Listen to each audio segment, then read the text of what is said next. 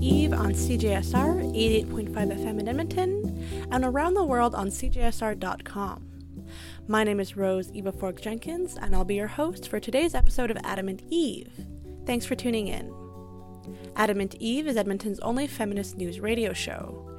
We are adamant on highlighting, discussing, and engaging with issues that affect women across Edmonton and around the world. Today, we will be airing the second episode of our series entitled Revisiting COVID One Year Later, where we explore the effects of the pandemic on different communities. In the first part of this series, we talked about domestic and intimate partner violence with Dr. Montesanti. In this episode, you'll hear an interview that Adamant Eve contributors Michelle Dang and Luis Fuentes conducted with Dr. Spitzer, a professor at the University of Alberta's School of Public Health, about how COVID 19 has unveiled some major issues that migrant communities have had to face in regards to labor rights, healthcare, and access to services. Let's take a listen. Hi, everyone. Welcome back to Adamant Eve. Uh, my name is Michelle Dang. Um, I will be one of your hosts today. Um, I am a third year pharmacy student, so I have um, a great interest for health um, and for a lot of the social aspects of accessing health. So I'm very excited to be here today. My name is Luis Cifuentes. I collaborate with Adamant Eve as well. I did my bachelor's degree in science, so I'm very interested in this COVID pandemic, and um, I would like to specialize eventually in education. And today we are very excited to be joined by uh, Dr. Denise Spitzer uh, to talk about COVID and COVID's relation to migration specifically. So, Dr. Spitzer is a feminist medical anthropologist currently working as a professor with the University of Alberta School of Public Health, as well as serving as an adjunct professor with the University of Ottawa's Institute of Feminist and Gender Studies. So, Dr. Spitzer, if you wanted to just uh, give a brief introduction of yourself, your background, your work, your research focus. Great. Well, first off, thank you very much for uh, inviting me here today. And I'm very excited to be here on CJSR since I am an alumni of uh, the uh, station. And it's always uh, exciting to see how the uh, work is evolving. And uh, Adamant Eve certainly has a long and uh, storied history in uh, community radio. So uh, it's really a great pleasure. As you mentioned, I'm an anthropologist by training and inclination, and I've been working with migrant workers for well over 20 years, um, both in Canada and also in Asia. And I'm certainly interested in really the impact of global processes on communities, on bodies, and how we can use intersectional analysis to really unpack how people are affected by those global processes and how they resist them as well. Okay, thank you very much for that introduction. So, for the first question, since the start of the pandemic, we have witnessed a wave of narratives accompanying the different stages of policy measures. Uh, we saw, for example, at the beginning, a spike of xenophobia, which is gaining track now again with some rhetoric, some narratives about making China pay for for this mm-hmm. or those type of of, of um, rhetorics. Then we saw a romanticization of exploitation with uh, essential workers and divided the working class into like high skill and priority workers mm-hmm. and frontline workers. And now we're seeing more of a tyrannization of healthcare restrictions and um, categorizing them as communist or authoritarian moves, for mm-hmm. example, here in Edmonton. So, in what ways have you seen that the pandemic has impacted different communities? How is this different for different groups, for example, temporary foreign workers and refugees? At the beginning of the pandemic, the people most affected, of course, by the uh, both layoffs and also by being placed in the most kind of vulnerable positions were, in fact, uh, racialized migrant workers. So, a lot of people who are working, of course, as we know, as uh, personal support workers or uh, nurses or nursing assistants who are working in the agricultural sector, in meat packing. Uh, those are occupations that are really uh, overly populated with migrant and, and, racialized communities. We also saw, at least uh, from the statistics I've seen in the US, that many of the people who were laid off in the service sector were also disproportionately uh, racialized migrant communities. So it's it really has a, almost a dual impact in that regard. With respect to the the kind of health racism that we have uh, witnessed, I think there's a long legacy of that. If we think about the ways in which tuberculosis was seen as, as something that was carried on the backs of migrants or other forms of disease were you know always attributed to migrant populations. And so i think that and, and of course with sars we saw that erupting as well and ebola that these are unfortunately common tropes that we should be prepared to resist. But as we see they're they're very uh, potent tropes. And especially since you know we presume that the that the virus emerged in a particular part of the world, that that has become, of course, you know, highly politicized and has been subject to all kinds of you know conspiracy theories. And rightfully you know we need to be investigating how this uh, disease emerged. But you know the evidence suggests that it was you know had zoonotic origins and it was certainly not something for instance that was you know created in a lab or unleashed in the world but again, it's a lot easier to grab onto those kinds of discourses when we already have those underlying racist uh, tendencies within our uh, society. So I think that one of the things the pandemic has done is really lifted the veil off of the existing social inequalities and existing racist discourses. And unfortunately, it, has been, uh, I guess, employed in ways that uh, helps some people to uh, to other people and to uh, to find some kind of you know, scapegoat essentially for this this pandemic. I don't know if you're familiar with what Jason Kenney uh, said when he mentioned that there was a spread of COVID 19 in a certain community it was heavily reliant on South Asian communities in that specific area and making that association in the public. So if yeah, unfortunately, I, I, I'm in I'm in Ontario right now, so I, okay, I, yeah. I don't pay as much attention to Jason Kenney as I should. But I think one of the things that we have to be careful of is the kind of rhetoric that sometimes politicians and other public figures use in uh, promoting and uh, sustaining these these racist uh, discourses. Just recently, for instance, the governor of Texas, Abbott, had blamed COVID outbreaks, you know, pandemic in Texas on migrants coming from the uh, south of their border.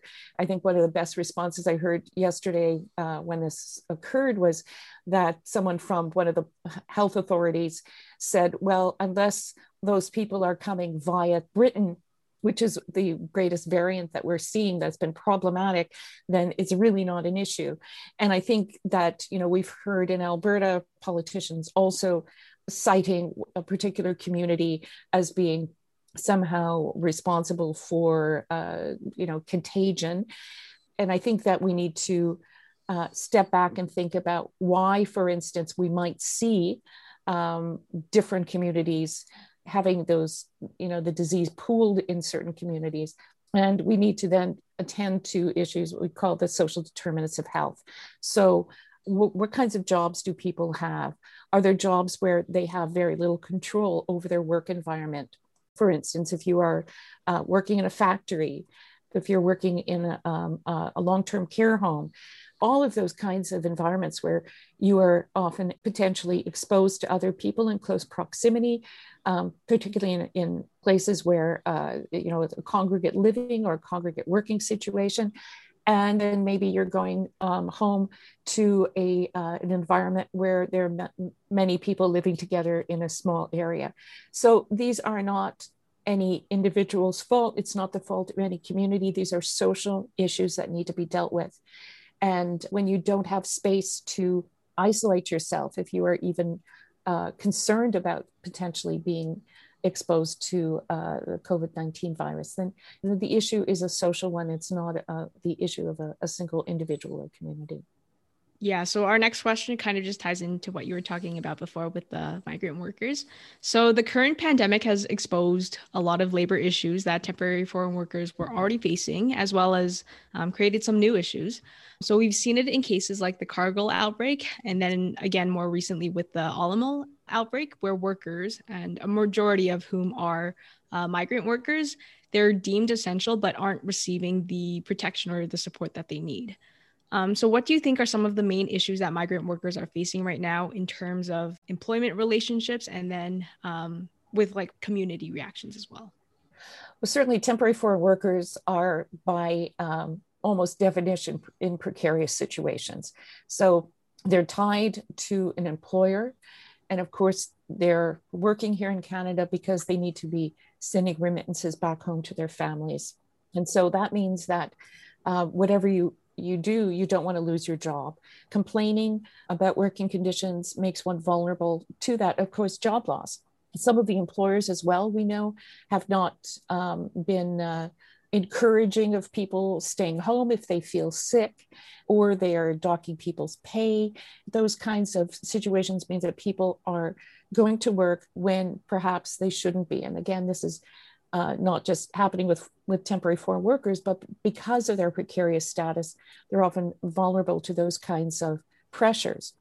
The other thing that can happen too is that because people have work visas which need to be renewed, if you are at home and if maybe you can't get out it means you can't renew your visa. And there are people who are losing their their documented status through absolutely no fault of their own because uh, sometimes offices were closed or sometimes uh, they just haven't been able to um, get out of their homes in order to renew their visas. And that also puts them in an incredibly stressful and precarious situation and as we know, stress also has an impact on the body and makes people also more vulnerable to uh, infection. So, all of those things I, I think can be resolved by actually ensuring that people have one permanent status upon arrival. Uh, if people are here working for us and contributing to our society, they're growing our food, they're taking care of you know, people who are vulnerable. They're doing all of those kinds of jobs that many people in Canada don't want to do. And they deserve to have access not just to health care, they deserve to have a right to, to live in stability and to bring their families and to contribute to um, Canadian society. So I think that the issue is much broader than just you know access to healthcare. Although certainly access to healthcare is is also important. Um, it also means access to social stability, and social stability leads to greater social cohesion, which I think we all want. I have to say, in the work I've done uh, over the years around um, migration, that we need people in Canada who have a whole range of skills. And right now, our migration system is streamed such that we provide access to permanent status more readily to people who are so called high skilled. And we don't provide that same kind of opportunities and avenues for permanent residency for people who are so called low skilled. And there's whole kinds of issues around who is considered low skilled or not. But in a, a study I did a number of years ago, uh, it was interesting to see that people who had come to Canada at a time when we accepted people from, with a variety of different skill levels, that they had over time really felt dedicated to this country. And in fact, they became much more upwardly mobile compared to people who had come as high skilled workers who found that they were not able to actually use those skills because of all the different barriers that were put into place. And they were actually quite disappointed um, with their experiences here in Canada. And some of them said, I feel like I was lied to when I came to Canada. So I think that this whole uh, situation with the pandemic, again, is kind of peeling off all of these different layers that we have pasted over our image of ourselves and our society. And we need to be thinking in a, in a broader and a, I think a long term scale about what kind of world we want to create and what kind of society we want to have. So I'm hoping that that something actually might positive could grow out of this if we, you know, provide the sort of evidence and mobilize to a better outcome. You make wonderful points. Like an immigrant myself, I found that like I came, I think it was there's this current wave in Canada of accepting students now, like mm-hmm. be, becoming like the hub yeah. for education or international education, and it does like open a lot of uh, you know avenues for right. people who are stuck in, in their own country. Like education rates are like unable to fulfill the intake of students. So, like we have to like look around and stuff like that. And uh, and when you take on that job of applying to another country, all the stuff you kind of respect the laws of the country kind of thing you you respect the bureaucracy that they built to kind of accept you into it and all that stuff but now we've seen for example here very specific to alberta like uh, political action by cons- the conservative party to eliminate red tape in mm-hmm. in the in the in the workplace right like for example forming safety committees among the mm-hmm. workers and stuff like that being like no longer necessary so now you're living immigrants without political action because we cannot vote and uh, we cannot advocate for our own safety in the workplace. Mm-hmm. So yeah, I don't know if you you want to kind of expand on that. I think it's uh, we are fortunate, for instance, in Alberta to have some really excellent advocacy groups like uh, Migrante International uh, Alberta. They are have done a lot of great work and are continuing to do a lot of great work with advocating for migrants in the meatpacking industry.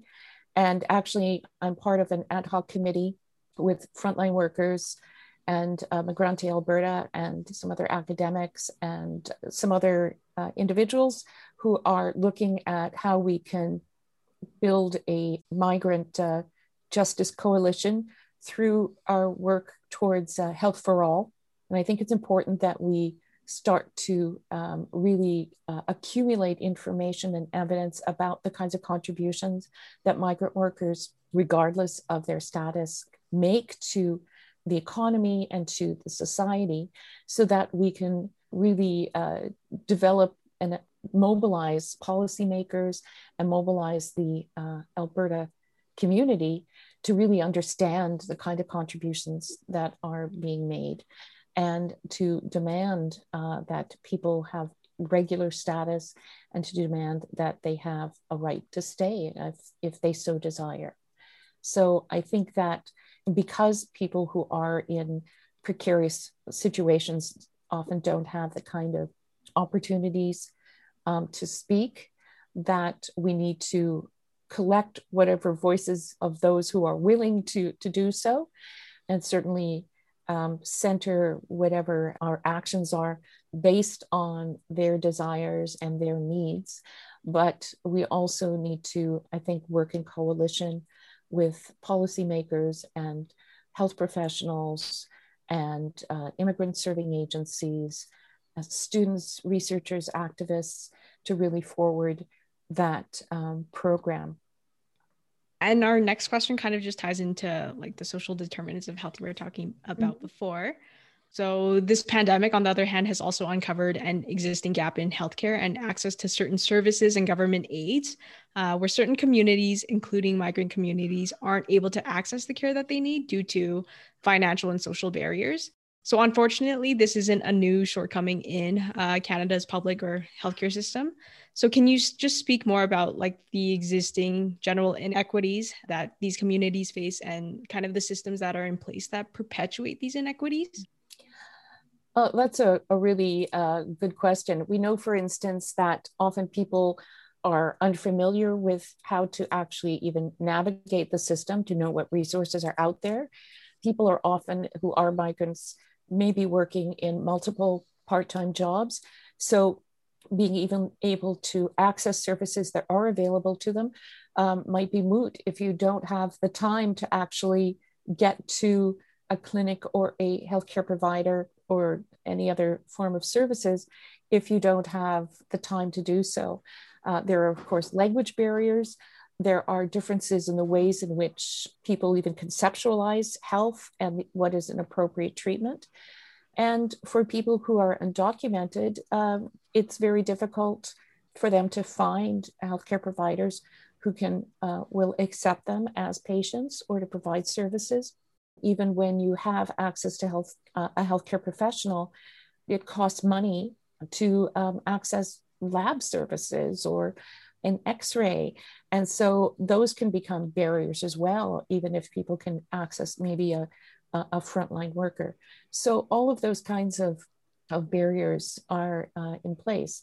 And often there's a, a, a shifting line of services that people can or cannot access that are covered under the Alberta Healthcare Services for people who are not permanent residents. And that can be quite problematic to kind of navigate and, and to determine even what services might be available to them. So I think all of those issues are quite, you know, present and have been present and are exacerbated in an, uh, an epidemic and pandemic. Right. Yeah, and we saw that, for example, in the case of policing, uh, Black Lives Matter, stuff like that. Those very racist kind of undertones that are built behind the system kind mm-hmm. of are being accentuated at, at this point. Mm-hmm. And we'll often forget that when using the word migrant, we don't think about indigenous and black people, though many are being displaced and forced to leave their native land or territory. Now, how do you think labeling and not labeling these groups affects policymaking generally, and uh, perhaps maybe um, an individual's identity? As I mentioned in my introduction, I like to apply an intersectional analysis to the work I do, and so I see that individuals and communities are, you know, comprise a constellation of different social indicators, whether it's gender, sexuality, uh, racialized status, migrant status, indigeneity, all of those things really impact who we are and how we present to the world and the kinds of ways in which people respond to us and the kind of resources and agency we have. All of those things really come together and produce who we are uh, as individuals and who we are in relation to, um, to community. One of the things that um, I didn't mention is is the issue of geography because years ago I did some work with um, migrant domestic workers living in rural Alberta. If you are li- living with your employer or you're living, say, in a, a resource camp in, in northern Alberta, if you want to get access to healthcare, you're reliant on your employer to provide you with transportation um, or the time off. And that becomes even more difficult when you're in a remote and rural community. So that's another uh, aspect that we sometimes forget to uh, consider. But all of those things, I think, really need to be considered when we are doing policymaking, when we are developing uh, services, when we're doing research, uh, and in all of our considerations. We kind of wanted to talk about the colonialist aspects behind um, how migrants are being forced to leave their home countries because of colonialist impacts mm-hmm. and then what, what kind of issues they're facing when, when they're migrating i think one of the things that we need to consider when we're talking about migration under conditions of neoliberal globalization is the relationship between sending and receiving countries within this kind of matrix of again neoliberalism and the notion that somehow you can migrate your way out of poverty. And this is again call it the migration and development nexus, the notion that people have been in um, poor countries, of course, without sort of acknowledging that they are poor because they have been exploited um, by colonial powers and neo-colonial powers and by the, the wealthy within those, those nations who have been, of course, receiving the favors of those uh, former colonial powers. And that while people were uh, were being displaced from rural areas as uh, agro businesses grew, that uh, you had a lot of um, huge urban resettlement, and that meant there was a lot of surplus labor. And when you have that kind of surplus labor, you could get people could perhaps be thinking about why they are there and under underutilized and not being able to make a living. So, one of the ways of ensuring that people aren't going to organize and maybe foment some kind of political turmoil is to ensure that um, they're basically provided with opportunities to go abroad. So a cynical view, but I think in fact, you know, it's something that has played out over decades in, in reality. But it there is this again uh, kind of premise that people can migrate to another country where uh, they can take up jobs that their own citizens and residents don't want to, to do and that they will make money and send those remittances back home and lift their households out of poverty. And of course, we're also seeing influx of, of climate change migrants, people who's just, it's just no longer tenable to live in a particular country and people have to move because they have no other options. And under the neoliberal paradigm is that there's this notion that people have made a choice to migrate, when in fact, often that choice is no choice at all. I mean, you either uh, starve or be really underpaid in your home country, or you will try to move to a place like Canada or you know another country in the global north to make money to send home. And of course, it's based on a precarity and this notion of return migration. So the idea being that you will exploit people's labor for a particular period of time and then they're sent back to their home country where you know in fact there are issues about repatriation and resettlement. So i think it's within that context that we see uh, my, you know migrant labor uh, coming to canada. And uh, we also see that it's, it's both a racialized trend and it's a gender trend. So the, the global demand for instance for care workers it's feminized and it's really predicated on having you know women uh, from the global south really taking up the caregiving labor of work that is assigned to women in the global north. And that has that has actually been uh, something that has been a, a, quite a steady growth in the demand for labor. So i think we also need to to really think about what that means for families you know in both um, receiving and sending countries in terms of the kind of gendered labor aspects and what that means for the the well-being of families in both of those countries as well. There's just uh, there's so much work to do so many places right? And i think uh, one of the things that is important that we do is to really link the struggle of migrant workers with what's going on with the pandemic because that's really you know a big focus of uh, people's attention right now.